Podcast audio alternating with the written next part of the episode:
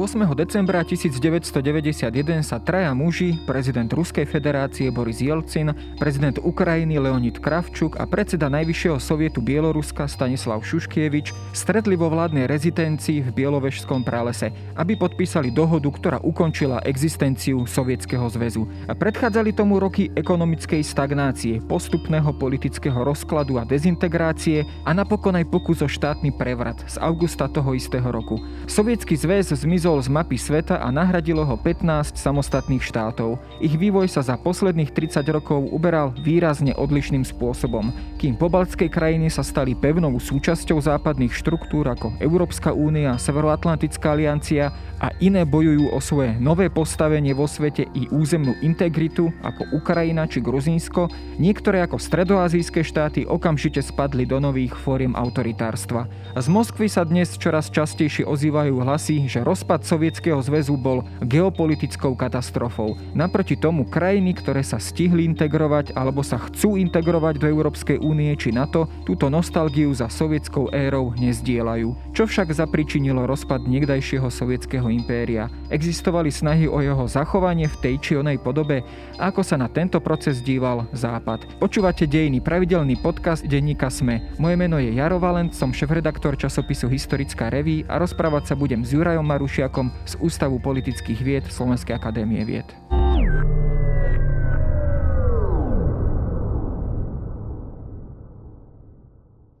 В истекшем году свершились события переломного значения, последствия которых еще не раскрылись в полной мере. Год 1989 стал годом первых по-настоящему свободных выборов за несколько десятилетий советской истории. Na začiatok sa môžeme pozrieť vôbec na stav, v akom sa sovietský zväz e, nachádzal na prelome 80. a 90. rokov. U nás teda v 89. roku, e, či už v Československu, ale aj v ďalších krajinách ako Polsko, Maďarsko, Východné Nemecko, nastali teda zásadné politické zmeny, padol komunistický režim. Ako sa tento vývoj odrazil v samotnom sovietskom zväze. Ako sa na vôbec tieto pohyby alebo tieto zmeny v Strednej Európe dívala aj stranická nomenklatúra a do akej miery sa to odrazilo aj na povedzme určitom stranickom rozklade? Tak v prvom rade by som poznamenal, že Samozrejme, Sovietský zväz bol už v tej druhej polovici 80. rokov priveľmi zaujatý sám sebou. V podstate stratil záujem o existenciu eh, toho sovietského bloku ako nejakého, povedané jazykom, ešte diplomácie z medzivojnového obdobia sanitárneho kordónu na svojich západných hraniciach. To e, vyplývalo v podstate z e, takej dlhodobej krízy, v ktorej sa Sovietský zväz a jeho spoločnosť ocitli v 80. rokoch. Táto kríza e, bola spôsobená jednak rastúcimi ekonomickými problémami, keď sovietské vedenie práve v tých, od tých 60. ale najmä najmä v 70. rokoch e, stavilo na export uhľovodíkových palív, ropy a zemného plynu a práve táto voľba sa zdala byť veľmi šťastnou v 70. rokoch, keď prvý raz e, nastalo také prudké zdraženie týchto súrovín na svetových trhoch, ale už e, nie až tak veľmi práve v 80. rokoch, keď ceny ropy začali zase klesať. Čiže mm, sovietská spoločnosť bola vďaka tejto ropnej konjunktúre aj samozrejme vývozu zemného plynu eh, navyknutá na istý typ komfortu, tie očakávania občanov sa výrazne zvýšili oproti E, relatívne chudobným 50. a začiatkom 60. rokov, čiže oproti tej, relatívnej chudobe chruščovovskej éry. Zvyšili sa, zvyšila sa spotreba potravín, zvyšili sa nároky napríklad na vybavenie domácnosti, čo ale technologicky zaostala sovietská ekonomika nedokázala zvládať. Naopak tie prostriedky, vlastne tie tzv. petrodoláre, išli práve do uspokojovania rastúcej spotreby eh, s cieľom eh, práve odvrátiť pozornosť ľudí od eh, takých otázok, ako je demokratizácia na druhej strane tieto tie isté prostriedky chýbali v investíciách do moderných technológií. Navyše, Sovietský zväz bol medzinárodne izolovaný, čelil sankciám, ktoré na ňo uvalil Západ práve čo sa týka moderných technológií. Sám Sovietský zväz buď tieto technológie nedokázal vyvinúť, alebo ak ich aj dokázal vyvinúť, napríklad čo, čo dôkazom sú treba kozmické programy Sovietskeho zväzu, tak nedokázali ich implementovať do sféry, povedzme, spotrebného priemyslu, do teda tej sféry každodenného, každodenného života ľudí. V tej druhej polovici 80. rokov tam už teda nastúpila tá politika perestrojky, čiže bol to nejaký pokus aj o ekonomickú reformu.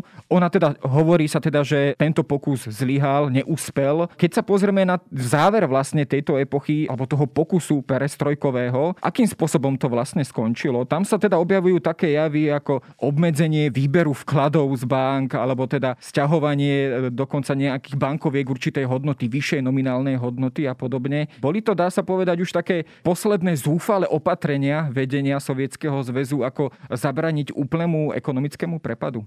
Určite áno, no, pretože v podstate tie ekonomické reformy boli e, také, by som povedal, polovičaté. E, čiastočne samozrejme vytvorili zo štátnych podnikov komerčné subjekty, v skutočnosti ale nepriniesli vlastne vytvorenie zdravého trhu, zdravého ekonomického prostredia, aj keď vytvárali isté predpoklady pre transfer štátnych prostriedkov do súkromných rúk. Čiže e, určite už v roku 1990 e, poklesol národný dôchodok v Sovietskom zväze o 4 V prvých mesiacoch roku 1991 sa tá kríza ešte viac zintenzívnila. Len za január a február klesla priemyselná produkcia o 10% a za celý rok 1991 klesol národný dôchodok o 11% čo je samozrejme prudký pokles, dochádzalo k poklesu objemu zlatých rezerv, ale aj ťažby eh,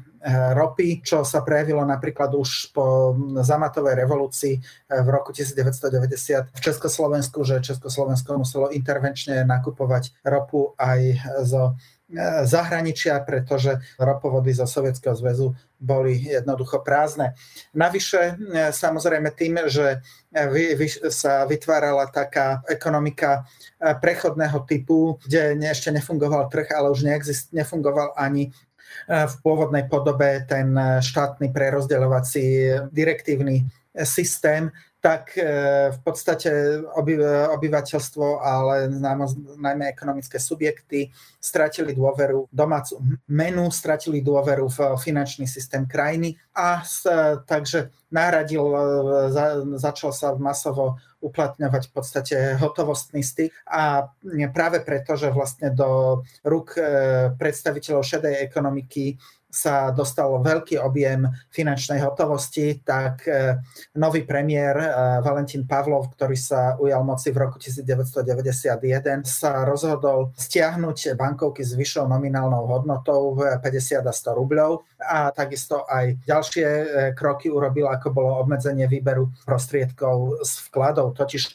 sovietská mena sa začala rastom cien veľmi prudko znehodnocovať. Samozrejme, ľudia na to reagovali tak, že buď že sa snažili vybrať z bank peniaze, buď za ne niečo urychlene kúpiť, kým e, e, tie prostriedky, ktoré tam majú, nestratia úplne na hodnote, alebo sa snažili túto menu vymeniť za e, západnú menu. Takže tu môžeme hovoriť, že sa začalo obdobie, ktorého dôsledky pociťujeme dodnes, obdobie takej dolarizácie ruskej ekonomiky a vlastne v týchto dolároch sa dlhé roky v Rusku, ale aj v ostatných sovietských republikách počítali prakticky e, všetky ceny, pretože tá dôvera v domáce meny a po rozpade Sovietskeho zväzu, teda hovorím v množnom čísle, tak natoľko poklesla tá, tie domáce meny ako ruble, ale napríklad aj e, ostatné menové jednotky v iných sovietských republikách boli natoľko slabé. Stratili už tú svoju funkciu vlastne meny, dá sa povedať. Ako sa všetky tieto ekonomické problémy a dopady prejavili aj na tej stranickej štruktúre, teda v samotnej hierarchii stranickej komunistickej strany Sovietskeho zväzu? Vytvárala sa tam nejaká vnútorná opozícia, alebo už môžeme v tomto období hovoriť o nejakej aj mimostranickej opozícii, teda mimo okruhu komunistickej strany? Ako sa v podstate delili tie tábory? Sice Korbačov naďalej bol aj zväzovým prezidentom, ale aká bola tá jeho pozícia povedzme aj medzi týmito rôznymi tábormi e, v samotnej strane? Komunistická strana e, nebola tak homogénna už ani v 80. rokoch, ako, ako bola homogénna za stalinských čias. Už v 80. rokoch, keď sa objavovali problémy napríklad na trhu s potravinami, tak niektoré republiky aplikovali taký, možno to nazvať, ekonomický nacionalizmus. To bol príklad, povedzme, prvého tajomníka komunistickej strany Bieloruska, Piotra Mašerova, ktorý e, sa snažil chrániť bieloruský trh a obmedzovať e, dodávky potravín na e, centrálny trh práve preto, aby napríklad v Bielorusku nebolo nutné zavádzať prídelový systém. Tento prídelový systém v niektorých iných republikách, napríklad ale aj mimo veľkých miest, takýchto regiónoch Ruska napríklad, fungoval už teda v polovici 80. rokov. A samozrejme tá kríza ekonomická bola sprevádzaná aj krízou politickou, krízou ideológie. Už v 80. rokoch jednoducho tie ideologické posolstva nefungovali vo vzťahu povedzme k novým nastupujúcim generáciám, ktoré sa skôr obzerali, ako žijú ľudia na západe, a skôr vnímali tie problémy súčasnosti a nemali tú možnosť porovnávať povedzme život v 80. rokoch so životom v 20. 30. rokoch, ako to robila, mohla robiť ich e, mohla generácia ich starých rodičov alebo dokonca ich e, rodičov. Takže aj z tohto hľadiska už tá myšlienka, že socializmus sovietského typu predstavuje nejaký pokrok a predstavuje príklad hodný nasledovania, prestávala e, fungovať. Že tie očakávania boli niekde úplne inde. Uh-huh. Začiatkom 90. rokov, keď aj v samotnej komunistickej strane postupne sovietská idea socializmu začína byť nahrádzaná ideami e, nacionalizmu, ku ktorej siahali nielen tie alternatívne skupiny, ktoré boli silné napríklad v pobalských republikách, v Moldavsku, v Gruzinsku, Arménsku a čiastočne napríklad aj na Ukrajine, ale e, začali po tejto idee siahať aj komunistické kruhy. Napokon tie prvé ľudové fronty, ktoré vznikali práve v Pobalti, boli čiastočne inšpirované aj niektorými reformnými predstaviteľmi komunistickej strany. Myslím si, že už e, vlastne aj samotný Andropov si uvedomoval, že komunistická nomenklatúra, ktorá bola pri moci a ktorá svojím spôsobom kontrolovala aj ekonomické aktíva Sovietskeho zväzu, e, je prekážkou ďalšieho rozvoja a zrejme aj časť komunistického establishmentu uvažovala o tom, že túto e, starú komunistickú stranu predstavovanou nomenklatúrou bude treba nahrádzať nejakou inou mocenskou základňou. E, to, že samozrejme najmä v Pobalti, ale čiastočne v Moldavsku sa vlastne tieto ľudové fronty e, vymkli postupne z komunistickej kontroly, je už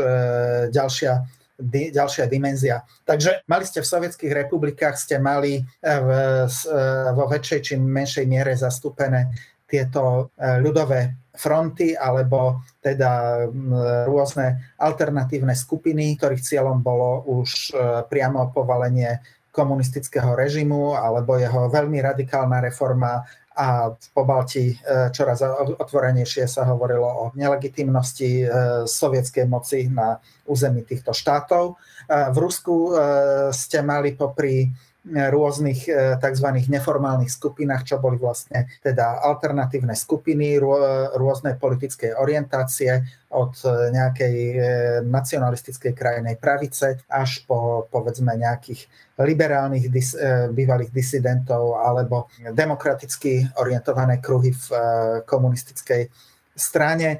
Ktoré teda prechádzali postupne od reformného komunizmu niekde inde, či už k liberalizmu alebo k, nejaké, k nejakej forme sociálnej demokracie. Ja do toho len takto skočím, že tam sa nám určite objavuje v tomto politickom prostredí pomerne už pestrom predovšetkým postava Borisa Jelcina.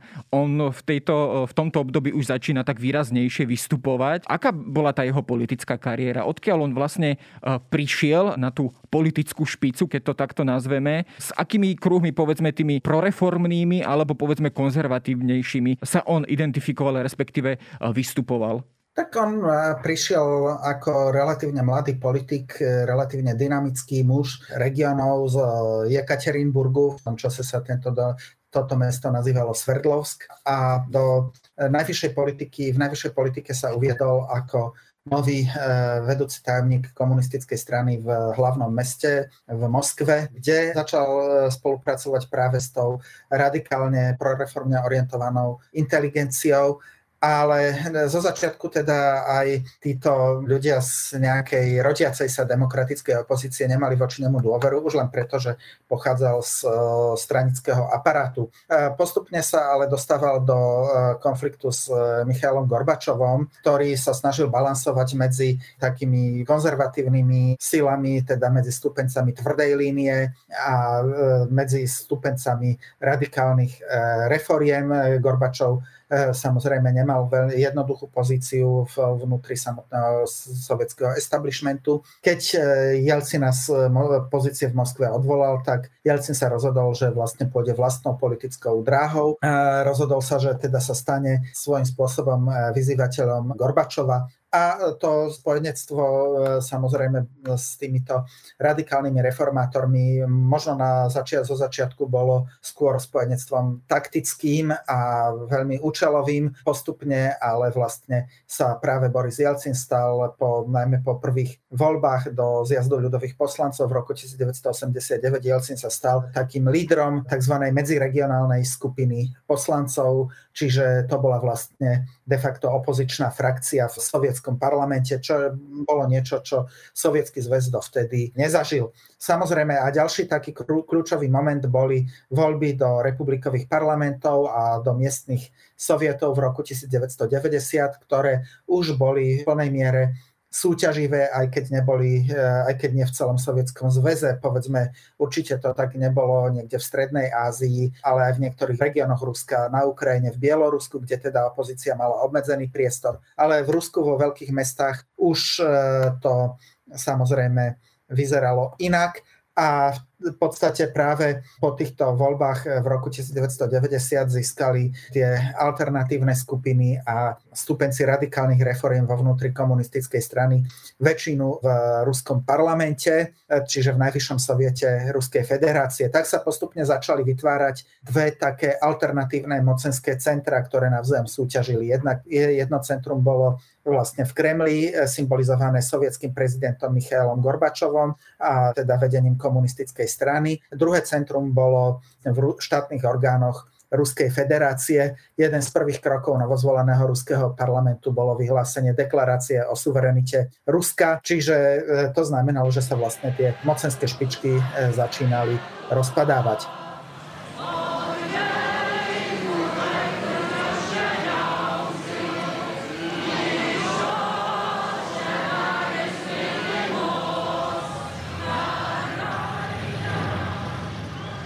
Vy ste spomenuli ten proces, ktorý sa naštartoval predovšetkým asi hlavne v pobaltských krajinách, teda mohli by sme ho nazvať aký, akýmsi dezintegračným procesom. Konec koncov tam myslím, že aj prišlo k prvým vyhláseniam takej nezávislosti alebo suverenity. Postupne to prechádzalo aj ďalšími zväzovými republikami. Snažilo sa vedenie, či už samotný Gorbačov, ale aj ďalšie stranické štruktúry o nejakú novú formuláciu Sovietskeho zväzu, keď to takto nazvem. To znamená o nejakú zmenu jeho formy, o nejakú novú federáciu alebo federalizáciu, o nejaké rozvoľnenie toho politického zväzku a povedzme aj o oficiálne premenovanie tohto politického celku. Áno, tak to bol tiež samozrejme veľmi komplikovaný proces a nebol nejaký symetrický, tak keď hovoríme na jednej strane, máme tu pobalské republiky, ktoré intenzívnili svoj kurz smerom k nezávislosti po tých voľbách v roku 1990. Ďalšie republiky postupne vyhlasovali suverenitu, tak, takisto aj Rusko, ako najprv ako teda politický akt a napríklad e, práve v júni 1991 sa vlastne stal Boris Jelcin práve novým prezidentom, prvým prezidentom, historicky prvým prezidentom Ruskej federácie. To znamená, že Sovietský zväz zrazu mal v jednom hlavnom meste, v jednej Moskve mal zrazu dvoch prezidentov, ktorí superili navzájom o moc. Takže toto bol jeden moment. Druhý moment bol, že minimálne pobalské republiky, ale aj také krajiny ako je Moldavsko, Arménsko a Gruzinsko naberali jasný kurz na nezávislosť a v iných republikách to hnutie ešte nebolo natoľko silné. Na druhej strane e, môžeme vidieť veľmi silné aj dezintegračné tendencie v samotných, so, samotných sovietských republikách. To znamená napríklad práve ruskojazyčné obyvateľstvo v Estonsku a v Lotyšsku sa pokúšalo budovať vlastné politické síly, tzv. internacionálne fronty, keď sa litovská komunistická strana a postupne ďalšie baltské komunistické strany odštiepili od centra v Moskve. Vznikli tam aj paralelne komunistické strany lojálne voči Moskve, ktoré žiadali o zásah centrálnych e, síl. Tento zásah dokonca prebehol práve v januári 1991, keď sovietské vojska, respektíve jednotky ministerstva vnútra zautočili na televíznu väžu vo Vilniuse. A na druhej strane samozrejme už e, v tom čase bol v plnom rozbehu trebárs konflikt, e, ktorý bol de facto konfliktom dvoch sovietských republik v Náhornom Karabachu, to, čiže medzi Arménskom a Azerbajdžanom, ktorý mal charakter fakticky pravidelnej vojny. Že tam už pozadí tleli takéto etnické konflikty. Hej, vytváral sa napríklad už ehm, sa šte, v Podnestersku sa objavili separatistické tendencie, kde prevažne rusky hovoriaca časť Moldavska sa deklarovala vôľu vytvoriť samostatnú republiku. Na Ukrajine vytvoril samostatnú, teda nie samostatnú, ale autonómnu republiku Krym. Takéto tendencie, ktoré neskôr vyústili do veľmi krvavých vojen, E, sa objavovali aj v Gruzínsku, kde teda takúto pozíciu vlastnej republiky žiadalo Abcházsko a Južné Osecko. Niektoré ďalšie také konflikty dozrievali v Strednej Ázii Čiže ten eh, sovietský zväz už bol celý vo vare. Gorbačov urobil potom taký krok, myslím, že 17. marca 1991 vtedy bolo vypísané referendum a aj sa teda realizovalo referendum práve v tento dátum o teda zachovaní eh, sovietského zväzu. A tam myslím, že sa zúčastnilo aj pomerne veľké percento populácie a pomerne aj to veľké percento populácie to aj odhlasovalo, že áno je za zachovanie. Bol to taký posledný Gorbačovov krok, ako uchovať a legitimizovať uchovanie Sovietskeho zväzu v nejakej forme, alebo už, už, už to bol v podstate síce možno vykalkulovaný krok, ale v tých politických reáliách už nemal šancu na úspech. Tak e, v podstate bol to krok, ktorým chceli, e, chcela Moskva zabrániť e, ďalšej dezintegrácii Sovietskeho zväzu. Bolo e, evidentné, že republikové elity v Pobalti, čiže v Litve, v Lotyšsku a Estonsku, konanie referenda prakticky nedovolili, odignorovali ho. Tam sa vlastne referenda zúčastnilo naozaj len minimálny počet ľudí. Treba si e, uvedomiť, že naozaj to bolo vlastne po tých zásahoch jednotiek ministerstva vnútra v pobalských štátoch. A na druhej strane aj v Moldavsku a v Arménsku a v Gruzinsku tiež e, vlastne republikové špičky referendum bojkotovali. Na druhej strane Rusko, Ukrajina, Bielorusko, ale povedzme aj Stredoazijské republiky a Azerbajdžan konanie referenda umožnili. Najvyš, práve v Strednej Ázii bola najvyššia účasť e, na e, tomto referende. Ale každý si to referendum vykladal do veľkej miery inak, lebo na, na Ukrajine voliči hlasovali tak vojako zároveň popri zachovaní Sovietskeho zväzu hlasovali aj za podporu deklarácie štátnej suverenity Ukrajiny z roku 1990. Nie sú toto takéto rozporuplné e, kroky? Je to úplne rozporuplné.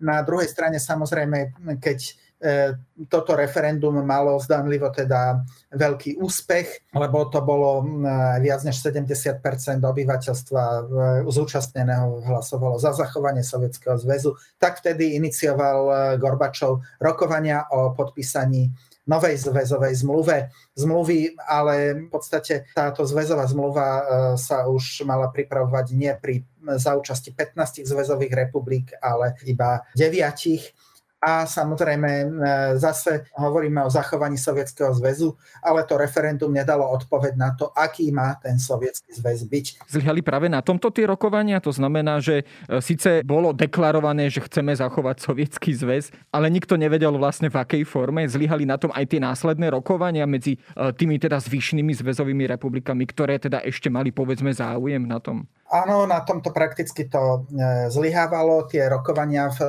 rezidencii, vládnej rezidencii Novoogariavo sa Novoogariavo e, boli v podstate charakterizované predovšetkým konfliktom Gorbačovom a Jelcinom, ktorý presadzoval slabé postavenie ústrednej vlády. Samozrejme, Jelcin nepatril medzi politikov, ktorí by sa s radosťou a dobrovoľne chceli vzdať svojho postavenia a svoj, svoj, svoje, svojej moci. Čiže tam samozrejme Gorbačovovi e, už e, dlhší čas išlo o oslabenie Jelcinovho vplyvu, o oslabenie, čiže o oslabenie vplyvu toho najnestabilnejšieho, najneposlušnejšieho článku v Sovietskom zväze, ktorým, ktorým bola Ruská federácia. Napríklad ešte v roku 1990 boli, e, sa objavovali úvahy, že vlastne všetky subjekty, autonómne subjekty by mali mať dostať rovnaké práva na úrovni zväzových republik. To znamená, že povedzme autonómie vo vnútri Ruskej federácie mali rovnakú váhu ako republiková vláda v Ruskej federácii. Čo, čo samozrejme vtedy toto e, zastavil Boris Jelcin, keď pohrozil, že vlastne sa nebude zúčastňovať takýchto takto formulovaných rokovaní. Lebo samozrejme ten návrh bol jednoznačne namierený proti Jelcinovi. E, v podstate nový zväzový štát sa e, nemal volať zväz sovietských socialistických republik, ale zväz sovietských suverénnych republik. Prečo to tak bolo? Jednak preto, že už v tom čase bola formálne zrušená vedúca úloha, teda tzv. mocenský monopol komunistickej strany Sovietskeho zväzu. Na druhej strane ale chceli zachovať ten pôvodný názov štátu, e, Sovietský zväz, aj z medzinárodného politického dôvodu a e, mala sa zachovať takto skratka, aj skrátený názov štátu, lenže k tomu v podstate nedošlo. E, ešte 20. augusta sa mal začať proces ratifikácie e, a podpisovania novej zväzovej zmluvy,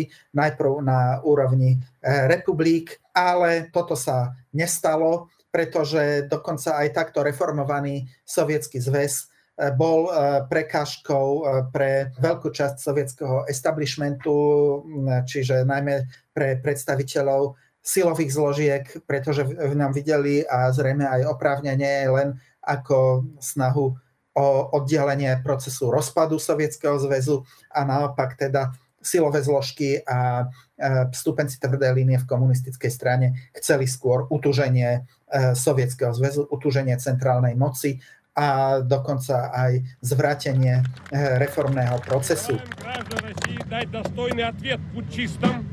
и требовать вернуть страну к нормальному конституционному развитию.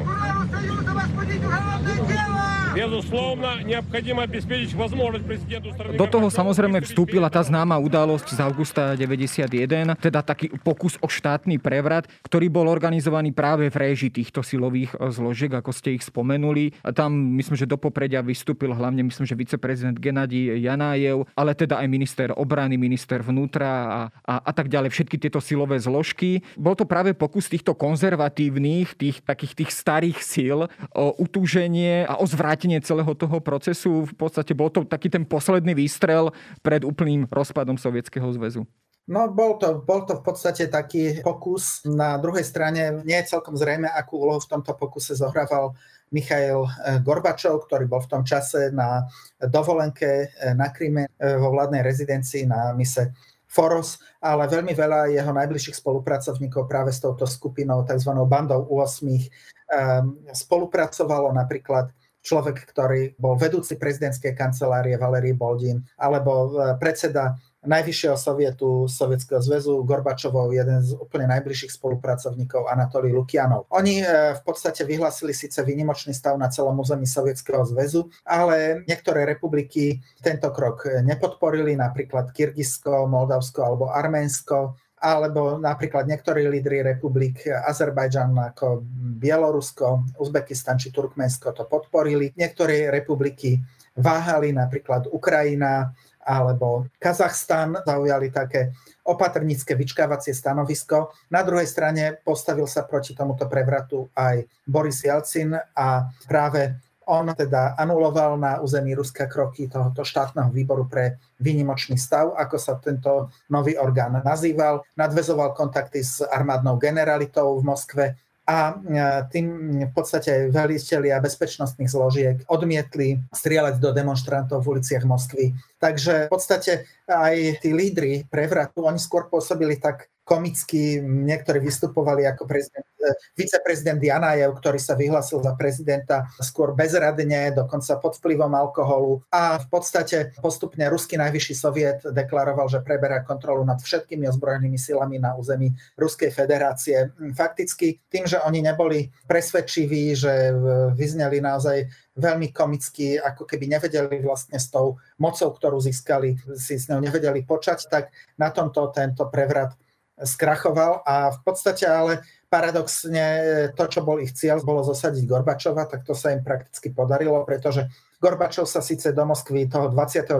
augusta 1991 eh, vrátil, ale vrátil sa e, síce ako nominálny prezident, ale reálne skôr ako politický turista. Prakticky všetku moc mal v rukách už Boris Jelcin, a, e, ktorý sa rozhodol, že pôjde vlastne v záujme svojej moci, najmä na kompromis s jednotlivými republikami. Postupne tieto republiky začali vyhlasovať e, nezávislosť, rozpadla sa prakticky centrálna e, sovietská vláda a vytvorili sa namiesto nej niektoré orgány, ktorých úlohou fakticky bolo, tak povediať, skúriť a svietiť. To znamená riadiť sovietskú ekonomiku, riadiť ešte stále existujúce ozbrojené síly ochranu hraníc Sovietskeho zväzu, však Sovietský zväz napokon disponoval stále e, nezanedbateľným jadrovým arzenálom, tak a na druhej strane ale republiky postupne strhávali na seba čoraz väčšiu moc. Tento štátny prevrat alebo pokus o štátny prevrat e, mal aj taký ten vedľajší efekt, že kým predtým ešte možno tie jednotlivé zväzové republiky váhali, tak v podstate tento krok e, ich presvedčil o tom, že jednoducho sovietský zväz je v podstate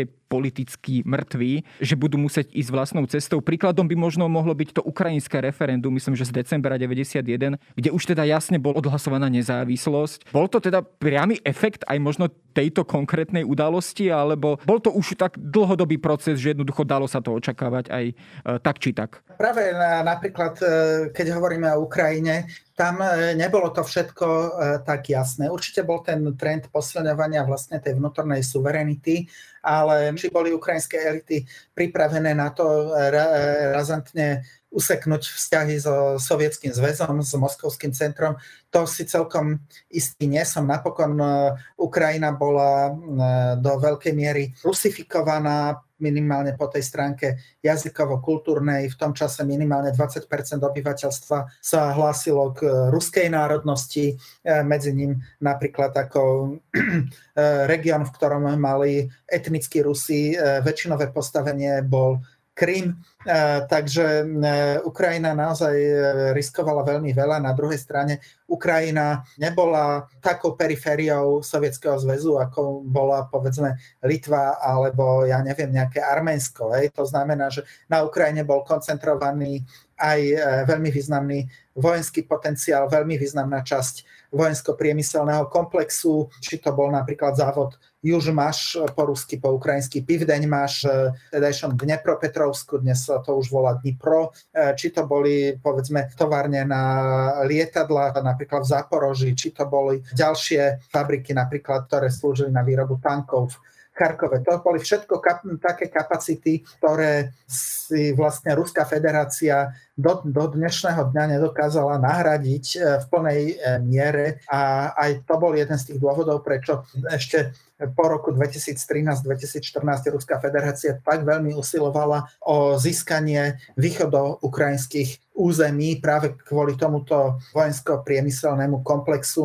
Navyše Samozrejme, Ukrajina bola významná aj z, vojensko, z vojensko-strategického hľadiska, keďže práve v ukrajinských prístavoch kotvili lode sovietskej čiernomorskej flotily, konkrétne v Kríme, v Odese, ale aj inde. Čiže Ukrajina bola, tak povediac, jedným z kľúčo, jednou z kľúčových republik, nielen z hľadiska svojej veľkosti a počtu obyvateľstva, ale aj z hľadiska svojho ekonomického a vojenského potenciálu. Pozeral sa Západ práve na tieto procesy, tak ako sme ich opísali, s obavami predsa len e, Sovietský zväz, kľúčová jadrová veľmoc a aj spolu s ďalším vojenským obrovským potenciálom. Boli teda takéto obavy e, z, z takej divokej dezintegrácie, z toho neriadeného rozpadu a z toho, čo všetko mohlo z neho vzísť. Boli v tých západných krajinách, či už v Spojených štátoch, ale aj teda európskych krajinách. Bola toto povedzme tá, tá kľúčová vec, ktorá znepokojovala západných politikov a oprávnene? Áno, samozrejme, však e, ako som už povedal, že nakoniec Sovietský zväz disponoval obrovským jadrovým arzenálom a e, nikto e, príčetný nemal záujem, aby sa e, tieto jadrové zbranie dostavili do rúk síl, e, ktorých konanie nikto na západe nedokázal predvídať. Na druhej strane na západe už rastlo také aj sklamanie z Gorbačova, ktorý nebol schopný implementovať niektoré radikálnejšie ekonomické reformy a spochybňovala sa možnosť e, ďalšieho poskytovania pôžičiek e, sovietské, sovietskému zväzu. Postupne ale sa začali aj západní predstavitelia orientovať najprv na takú dvojkolejnú politiku, to znamená vedenie dialogu aj s Gorbačovom, aj s lídrami republik a najmä teda s Borisom Jelcinom a potom v auguste 1991 teda už jednoznačne tá orientácia dominovala na Borisa Jelcina, ktorý sa teda ukazoval ako človek muž číslo jeden v rámci e, postsovietských elít. Takže určite treba si uvedomiť, že keď e, Litva vyhlásila nezávislosť v roku 1990, tak e, sa nestretla s medzinárodným uznaním. Práve eh, aj litovské elity, aj niektorí demokratickí intelektuáli z eh, postkomunistických štátov naliehali práve na medzinárodné uznanie Litvy ako samostatného štátu, čo by zmenilo ten charakter zásahu vojsk ministerstva vnútra Sovietskeho zväzu z nejakej vnútroštátnej policajnej operácie na zahraničnú agresiu proti Litve, tak e, toto sa, toto sa nestalo. Vlastne Litva a aj ďalšie pobaltské republiky získali medzinárodné uznanie až v roku 1991. Podobne napríklad Ukrajina bola uznaná až po e, referende o nezávislosti na začiatku decembra 1991 a nie v momente, keď, bola, e, keď nezávislosť bola v auguste 1991 vyhlásená Eh, ukrajinským parlamentom, najvyššou radou. Takže eh, Západ pristupoval k tomuto procesu rozpadu opatrne, však tak ako predtým aj k procesu rozpadu Juhoslávie vlastne dlhší čas sa zdráhal uznať nezávislosť vtedy Slovinska a Chorvátska vyzýval na to, aby tie republiky účinnosť e, svojej nezávislosti pozastavili a podobne.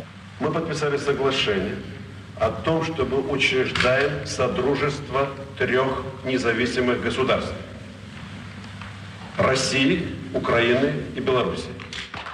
Nebolo ešte asi jasné, ako, ako celý ten vývoj e, dopadne, ale on už vlastne v tom decembri 91 bol ako keby uzavretý celý ten proces práve už teda spomínanými e, bielovežskými dohodami, kedy teda došlo ako keby k potvrdeniu toho rozpadu, ale zároveň tam bol vytvorený ten nový spolok, spoločenstvo nezávislých štátov, pardon. Mal tento spolok nejaký integračný potenciál ešte, alebo už to bol akýsi len nominálny posledný výkrik vlastne, ako definitívne ako keby nezatvoriť dvere za spoločným štátom, ale, ale de facto ho v podstate, v podstate ten vývoj iba potvrdil. No, e, tu treba povedať tiež takú zaujímavosť, že napríklad keď e, e, s tými výsledkom bielovežských dohôd bol Gorbačov oboznámený až dodatočne. Áno, to znamená, až keď tieto dohody boli definitívne podpísané, aj keď pre zrejme niečo, niečo predpokladal, a mm, napríklad zadržal Nazarbájeva, ktorý sa mal zúčastniť týchto rokovaní tiež e, v Moskve, kde mu prislúbil pozíciu sovietského premiéra. Podľa e, všetkého, tak Nazarbájev bol samozrejme hlavou Kazachstanu. Dozvedel sa Gorbačov o rozpade Sovietskeho zväzu ex post. A e, fakticky dozvedel sa to neskôr ako prezident Spojených štátov, ktorý bol informovaný v podstate o tomto kroku ako prvý. Samozrejme, to spoločenstvo nezávislých štátov malo taký význam, aký mu dávali jednotliví lídry postsovietských republik. Ruská federácia od začiatku hovorila, že vlastne by sa spoločenstvo nezávislých štátov malo stať jadrom pre nejaké ďalšie integračné procesy. Ďalšie republiky, napríklad Ukrajina, ktorá ani nikdy neratifikovala chartu spoločenstva, čiže nestala sa jeho plnohodnotným členom, vždy tvrdila skôr, že ide o mechanizmus civilizovaného rozpadu Sovietskeho zväzu. Takže samozrejme boli tu takéto protichodné tendencie a v skutočnosti to spoločenstvo nezávislých štátov malo najmä taký ten symbolický význam. Bolo to takou platformou pre komunikáciu, pre rokovania prezidentov nástupnických štátov Sovietskeho zväzu a neskoršie postsovietské integračné štruktúry sa vytvárali prakticky mimo tohto SMŠ, ako je napríklad E, súčasný, súčasná Eurázijská únia, organizácia dohody o kolektívnej bezpečnosti, ako teda vojenská štruktúra e, združujúca niektoré podsovietské republiky, alebo napríklad Zväzový štát e, Bieloruska a Ruska, čo bolo vlastne taký prvý pokus o budovanie nejakej podsovietskej integrácie. Ďalej, ale čo je o mnoho dôležitejšie ako spoločenstvo nezávislých štátov, bolo napríklad riešenie otázky jadrového arzenálu. A tu Západ pre, prezentoval veľmi jednoznačný postoj, že jadrový, e, aj jadrový arzenál Sovietskeho zväzu, ktorý sa nachádzal na území niekoľkých republik, konkrétne teda Ruska, Bieloruska, Ukrajiny a Kazachstanu, má byť e, sústredený v jedných rukách a samozrejme teda v rukách Ruskej federácie. E, medzinárodné spoločenstvo automaticky uznalo povedzme Rusk, ruské nástupníctvo v Bezpečnostnej rade OSN, ktoré nebolo spochybňované. To znamená, že takéhoto hľadiska geopolitického a vojensko-bezpečnostného bolo jednoznačne vlastne stanovené, že nástupcom bývalého sovietského zväzu je predovšetkým Ruská federácia. Tam bola, myslím, aj taká jedna zmluva s Ukrajinou, ktorá v podstate ako keby za výmenu tým, teda, že Ukrajina sa vzdá tohto jadrového arzenálu, je garantovaná jej územná integrita. Myslím, že v Budapešti v 95. roku, alebo v ktorom bolo to takto v podstate podpísané. Čiže takýmto spôsobom prebehli viaceré takéto zmluvy, takýmto spôsobom to bolo realizované. V podstate Ukrajine bola daná vlastne taká veľmi tvrdá podmienka, že nemôže e, počítať s nejakým e, výraznejšou podporou zo strany Západu, pokiaľ sa nezriekne svojich jadrových zbraní a pokiaľ ich teda neodovzdá eh, Ruskej federácii. Keď sa pozrieme na všetky tieto udalosti už s odstupom tých 30 rokov a to naozaj tak na záver, keď sa spýtam, dnes sa ozýva už aj taká retorika, predovšetkým z Moskvy teda, že celé toto obdobie rozpad Sovietskeho zväzu je hodnotený ako geopolitická katastrofa. Samozrejme, opäť sú tu štáty, ktoré sa takto na to rozhodne teda nepozerajú. Aká je to retorika? Je to, môžeme to hodnotiť ako určitú revizionistickú politiku alebo politiku, ktorá sa teda snaží prinávrátiť opäť teda tie staré časy v nejakej podobe, v nejakých sférach vplyvu a v nejakých aj samozrejme veľmocenských ambíciách? Určite to tento moment prítomný je. Ak v minulosti e, Vladimír Putin e, hovoril, že teda rozpad Sovietskeho zväzu bolo geopolitickou tragédiou, tak hovoril aj o tom, že kto by ho chcel obnoviť, tak e, ten nemá zdravý rozum.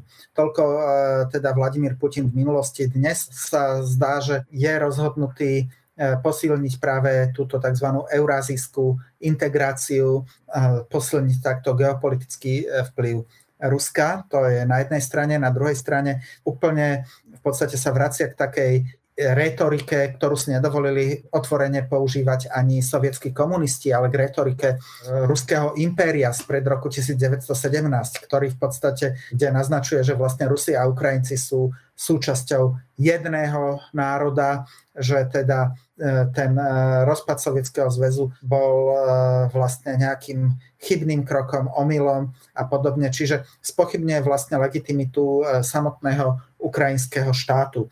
A to samozrejme určite je signálom istej nostalgie za bývalým sovietským zväzom, ale zrejme aj teda za snahou zvýšiť e, medzinárodnú váhu, medzinárodnú prestíž Ruska a vybudovať minimálne e, takú, by som povedal, sféru vplyvu, ktorá by pokrývala bývalé postsovietské republiky, možno s výnimkou pobalských štátov. Je Ukrajina v tomto zmysle takou kľúčovou časťou povedzme tej pomyselnej skladačky? Pretože v tom 91.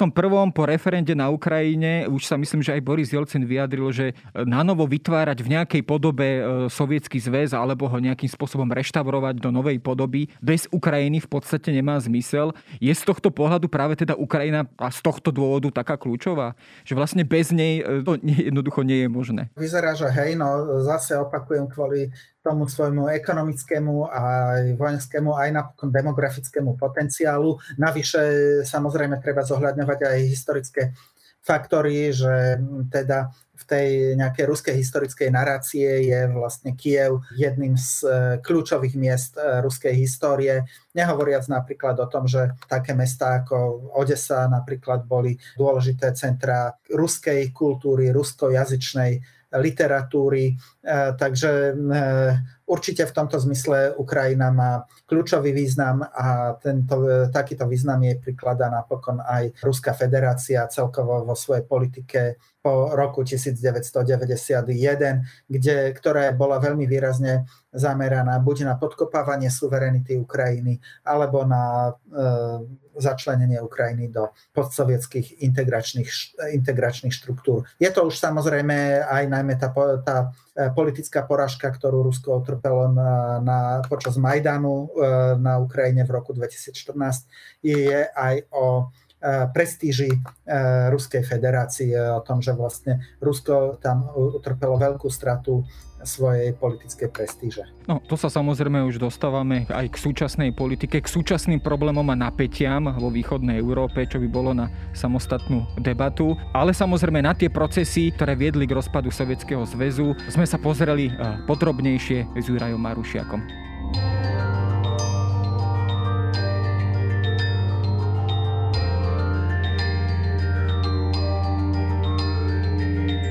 To je na dnes všetko. Počúvali ste Dejiny, týždenný podcast denníka Sme a historickej reví. Podcast Dejiny vychádza každý týždeň v nedelu. Prihláste sa na jeho odoberanie vo svojej podcastovej mobilnej aplikácii na platformách Google Podcasty, Apple Podcasty alebo v službe Spotify. Všetky diely nájdete aj na adrese sme.sk lomka dejiny alebo historickareví.com. Ak sa vám podcast páči, môžete ho ohodnotiť. Ak mi chcete poslať pripomienku, môžete sa pridať do podcastového klubu denníka Sme na Facebooku alebo mi poslať mail na adresu jaroslav.valent zavináč petitpress.sk Ja som Jaro Valent a na tvorbe tohto podcastu sa podielal aj Viktor Hlavatovič.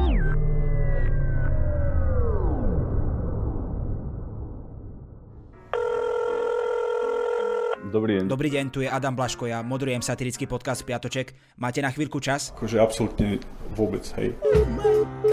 Tak aj takto môže dopadnúť nový piatoček, ale nemusí. No nezistíte to, kým nás nebudete počúvať. Sme satirický podcast, ktorý už pomaly začal politikom robiť vrázky na čele. Špinavé protislovenské prostitútky. Piatoček si môžete vypočuť prekvapivo každý piatok na vašich obľúbených streamovacích platformách. Mne normálne láta z rukou vypadla. A nezabudnite, boskávame vás všade. Dovidenia.